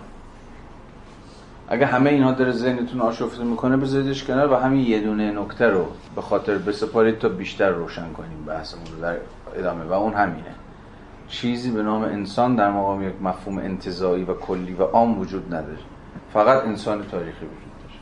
وقتی میگیم انسان تاریخی یعنی انسان در این شرایط یا در اون مختصات. و سوال همواره اینه در این مختصات چیست؟ این شرایط چیست؟ این وظیفه ماتریالیسم تاریخی. ماتریالیسم تاریخی همواره باید از این شرایط شروع کنه، یعنی از انضمامی ترین و ملموس ترین موقعیتی که انسان به شکل بی‌واسطه باهاش در نسبت. و باز به زعم مارکس این هم چیزی نیست جز فعالیت‌های اقتصادی انسان، چون به زعم مارکس و انگلس بی‌واسطه ترین فعالیتی که انسان‌ها باهاش درگیرن فعالیت‌های معیشتی یا اقتصادی یا چیزهای از این دسته، یا به زعم او فعالیت‌های تولیدی انسان. به این معنی مارکس هم ادامه همون سنتی که باز از یونان آغاز میشه، سنتی که میپرسه مرز انسان با حیوان کجاست؟ چه چیز انسان رو با حیوان متمایز میکنه؟ جواب مارکس اینه، تولید. اونم میگه عقل، نه میگه زبان، نه میگه فرهنگ، نه میگه دین، میگه اینا رو هر چی میخواید بگیرید، ولی چیزی که برای من مهمه مرز این دوتا، مرز انسان و حیوان، دقیقاً در درگیری انسان به شکل بیواسطه با فعالیت‌های مولد زندگی خودش تعریف میشه. اگر به این بحث علاقه‌مندید 287 پاراگراف 2 این بحثی که الان مطرح کردم.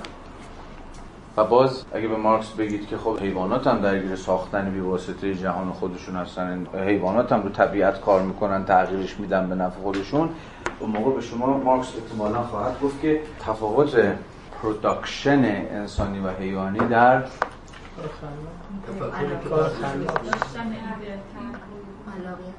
دوتا، یکی این که اونجایی که توی خود کاپیتال هم از این حرف میزنه که بین یک کارگر ساده و یه زنبور عسل تفاوت وجود داره، در صورتی که دومیه کارشو در نهایت نظم و دقت و مو به مو انجام میده، برای کارگر ساده حالا میکنه گندی هم بزنه، ولی تفاوتش چیه؟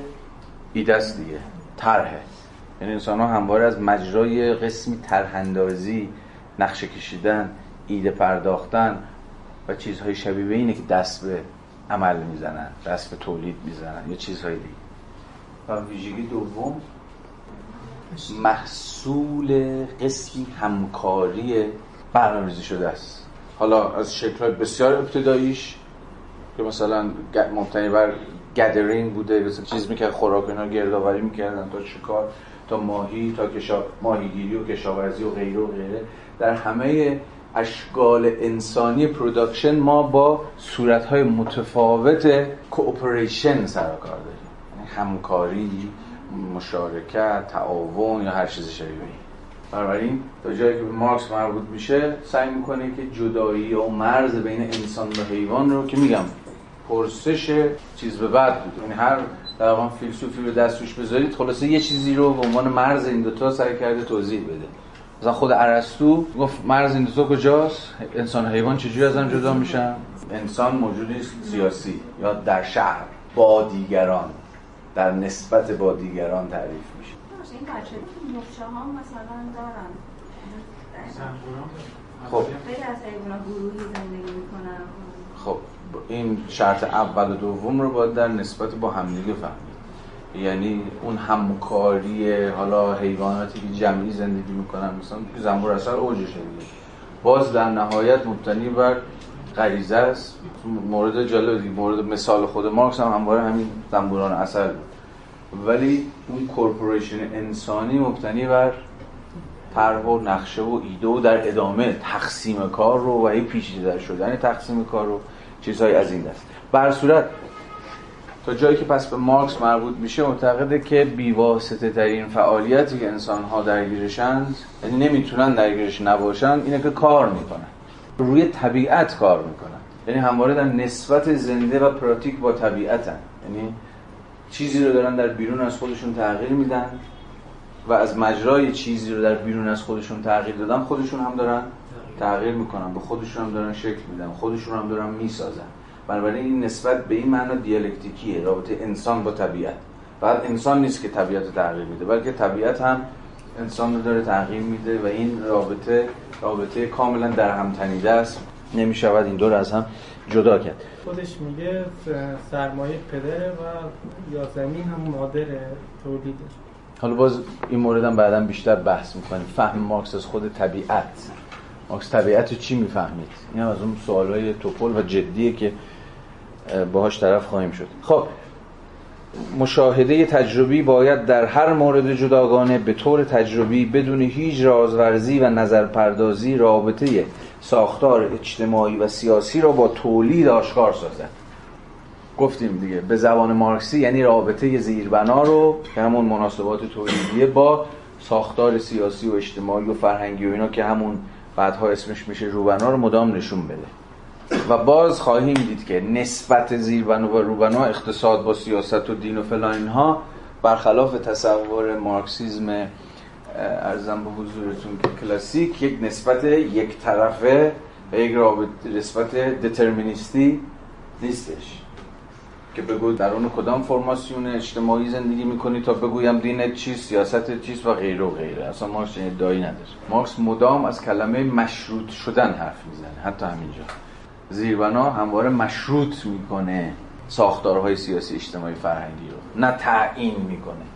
وقتی از تعیین شدگی حرف میزنیم، از انگار داریم از یه رابطه علی حرف میزنیم دیگه.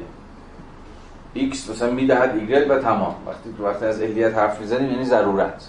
ولی وقتی مارکس از مشروط شدن یکی به دست دیگری سخن میگه، یعنی کثرتی از گزینه‌های ممکن در این میان وجود داره. ماشین مشروط شدن فعل انگلیسی کاندیشنینگ در برابر دترمینینگ. ساختار اجتماعی و دولت پیوسته از فرایند زیستی افراد معینی پدید می آید،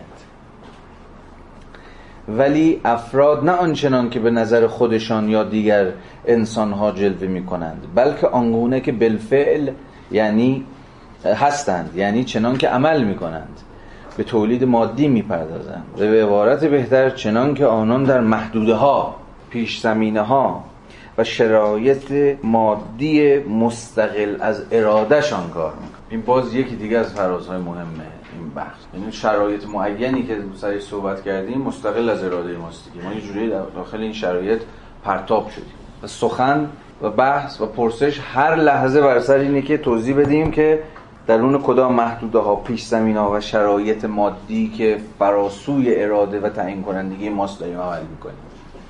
هر یک از این محدوده‌ها و پیش زمینه‌ها چه امکاناتی به ما میده و چه امتناع‌هایی رو بر ما بار میکنه، یعنی الزامات هر وضعیت چیست. میدونید که بعدها این اسمش در جامعه شناسی میشه چی؟ ساختار دیگه. امروز در جامعه شناسی شاید به تعبیری مهمترین پرابلم در جامعه شناسی معاصر منظورمه همون به اصطلاح دوگانه ساختار عاملیته.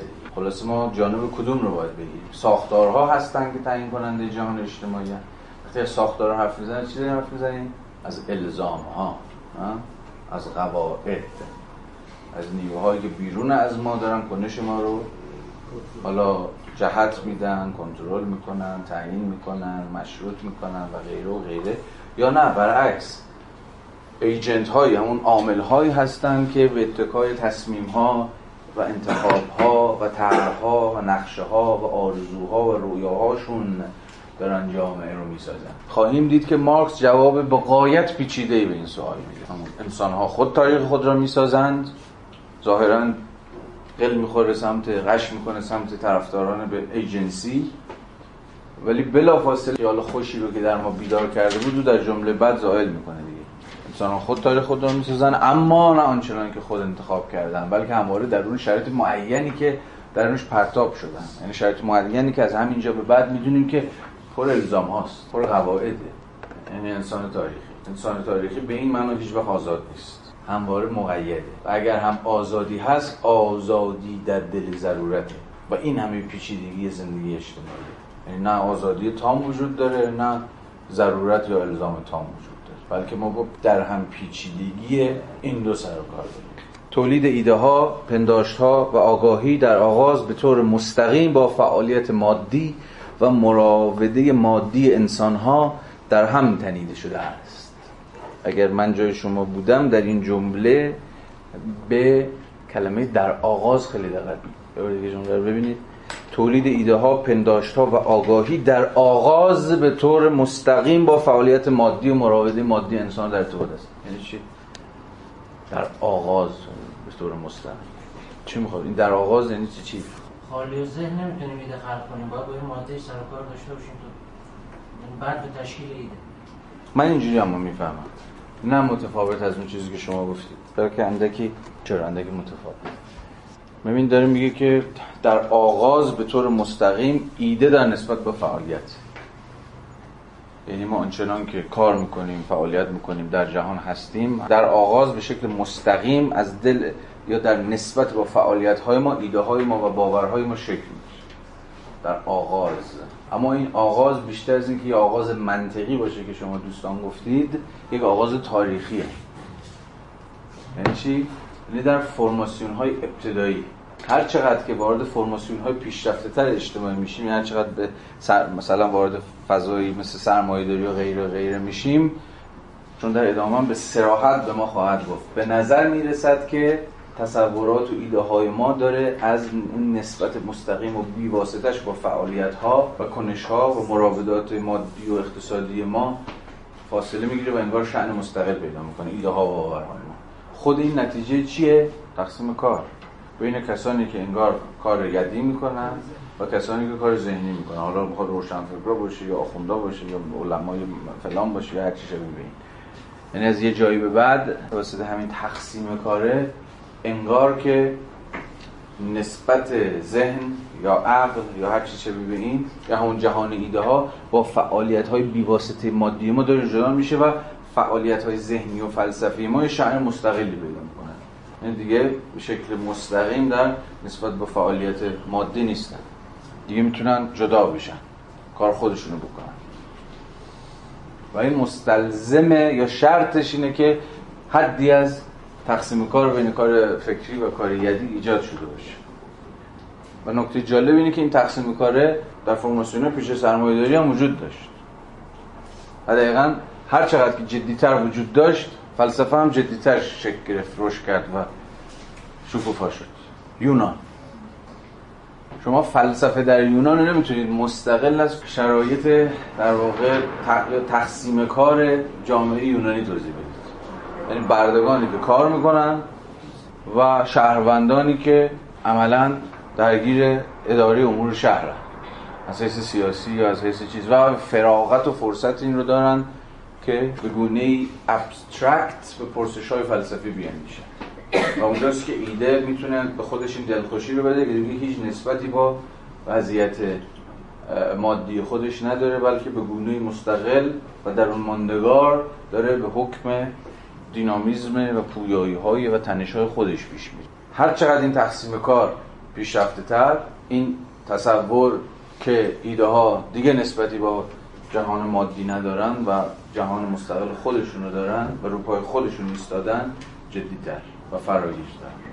مارکس در ادامه بازم اینو میگه، حالا بهش برمیگردیم. باز باشه که منظورش این که آغاز گفتید زمان بحث باز تاریخیش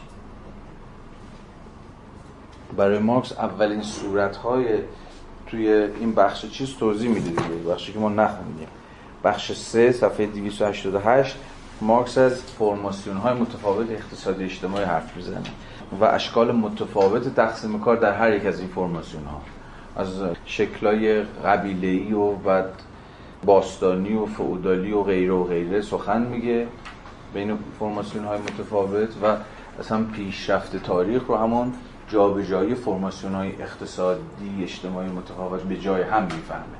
اگر این فراز رو می‌خوندیم شاید شما هم نمی‌دونم این فرازو که الان با هم خوندیم رو مثل من میفهمیدید، چون پیش زمینه‌اش این بود که از فرماسیون مختلف سخن گفت، از اشکال متفاوت تقسیم کار در هر یک از این فرماسیون حرف زد و حالا در این بند ادعا میکنه که در آغاز، یعنی در فرماسیون‌های اولیه‌ای که تقسیم کار بین این دوتا، یعنی کار فکری و یدی، خیلی ابتدایی و خیلی نیمبند وجود داشت در چنین فرماسیون هایی که به نظر میرسه معنای همون در آغاز باشه، ایده ها و پنداش ها و باورها اینا کاملا از دل زندگی چیز در میاد، کاملا در دل زندگی مطلوب، ابدا به مطلوب نامطلوبیش فکر نکن، چون مستقل نیست، چون مسئله مارکس اصلا نیست که این خوبه یا این بده. مارکس داره میگه، مارکس میخواد همین رو توضیح بده دیگه، نسبت بین باورهای ما، ایده های ما، پنداشت‌های ما با واقعیت بی‌واسطه‌ای که باش در نسبتی، اینو میخواد به ما بگه که این نسبت وجود داره.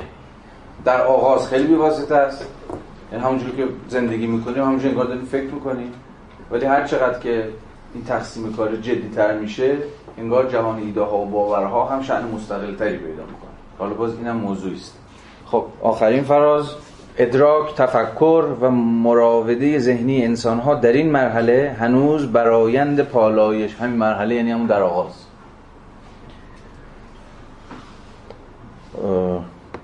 ادراک، تفکر و مراوده ذهنی انسان‌ها در این مرحله هنوز برایند پالایش یافته مستقیم رفتار مادی آنان جلوه می‌کند. همین چیزی که الان داشتیم گفتیم، یعنی هنوز این نسبت ایده و واقعیت انگار بی‌واسطه است. همین امر در مورد تولید ذهنیات نیز آنچنان که در زبان سیاست، حقوق، اخلاق، دین، متافیزیک و جز آن در هر قومی ابراز می شود صادق است. انسان‌ها تولید کنندگان پنداشت‌ها و ایده‌های خودشان هستند، البته انسان‌های واقعی و بالفعل و فعال که فعالیتشان مشروط است به تکامل نیروهای مولدشان و مراوده متناسب با این نیروها تا دورترین شکل‌هایش. آگاهی هرگز نمیتواند جز هستی آگاه باشد، یعنی هستی که یا واقعیتی که به خودش آگاه شده یا داره به خودش میاندیشه. آگاهی هرگز نمیتواند چیزی جز هستی آگاه باشد و هستی انسانها فرایند زیستی واقعی آنان است. اگر در همه ایدئولوژی ها، انسانها و روابطشان همچون در پرده دوربین عکاسی وارونه جلوه می کند، این پدیده درست همانگونه از فرایند زیستی تاریخیشان برمیخیزد که وارونگی اشیا بر شبکیه چشم از فرایند زیست فیزیکی آنها. باز یه تمثیل مارکسی دیگه بین دوربین عکاسی و شبکیه چشم. تو دوربین عکاسی هم در واقع تصویر واقعیت به شکلی معکوس شده خودش رو بر صفحه نشون میده دیگه، دقیقاً همچنان که در شبکه چشم ما هم هست. درسته؟ مارکس میگه این همون ایدئولوژی، در ایدئولوژی واقعیت همواره خودش رو به شکلی وارونه، به شکلی در واقع واژگون تصویر میکنه و کار نقد ایدئولوژی به این معنا اینه که چون که مارکس زمان رژه هگل هم میگفت او رو بر روی شدیدم دیگه برگردوندمش، گذاشتمش رو پاهاش. همین کار رو تو نقد ایدئولوژی هم باید کرد. آن چیزی که ایدئولوژی ها وارونه جلوش میدن و به اتکای این وارونه نمایی دستن در کار فریب و غیر و غیرند، از مجرای یه جور نقد ایدئولوژی باید روی پاهای خودش بایسته. یعنی باید نشون بدیم که چگونه آن چیزی که در ایدئولوژی ها کج و معوج شده ریشه در خود زندگی واقعی انسان ها داره. مارکس این رو جاهای دیگه به زبانهای دیگه هم گفته دیگه. یکی از زبانهایی که مارکس به شدت بهش علاقه داشت همون زبان کانتیه. هر زبان کانتیه که همواره از دوگانه اسنس و اپیرنس حرف میزنه دیگه، ذات چیزها و سطح پدیداری چیزها. مارکس در کاپیتال جلد 3 یه ادعای بسیار مهم مطرح میکنه، میگه اگر چیزها همان چیزی بودند که خود را به ما مینمایاندند، یعنی چی؟ یعنی اپیرنس چیزها، آنچنان که چیزها خودشونو اپیر میکنن، خودشونو پدیدار میکنن، خودشونو جلوه میدن، همون چیزی بود که به واقع بودند، یعنی اسنسشون، یعنی ذات و جوهرشون، اون موقع دیگه اصلا نیازی به علم نبود، چون علم نتیجه به این دلیل هست که همواره شکافی وجود داره بین اسنس و اپیرنس. یعنی به زبان ساده تر یعنی چیزها آنچنان که می نمایانند نیستند. و کار علم اینه که بتونه خودش از این سطح پدیداری، از سطح ظاهر، از سطح عرضم به حضورتون که اپیرنس بتونه فراتر بره و چیزها رو آنچنان که هستند بازسازی کنه. این کار علمه، یا به زعم هاش کار علم انتقادیه.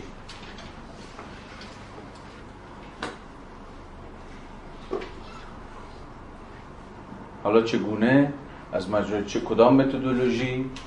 این میمونه موضوعی که باید بر سرش بحث بکنیم. خیلی تا ابتدای صفحه 295 اومدیم. یه چیزی رو فیکس کنیم. متنی که میریم روش اینه، این کتابه، یعنی نشر چشم ترجمه پرویز بابایی.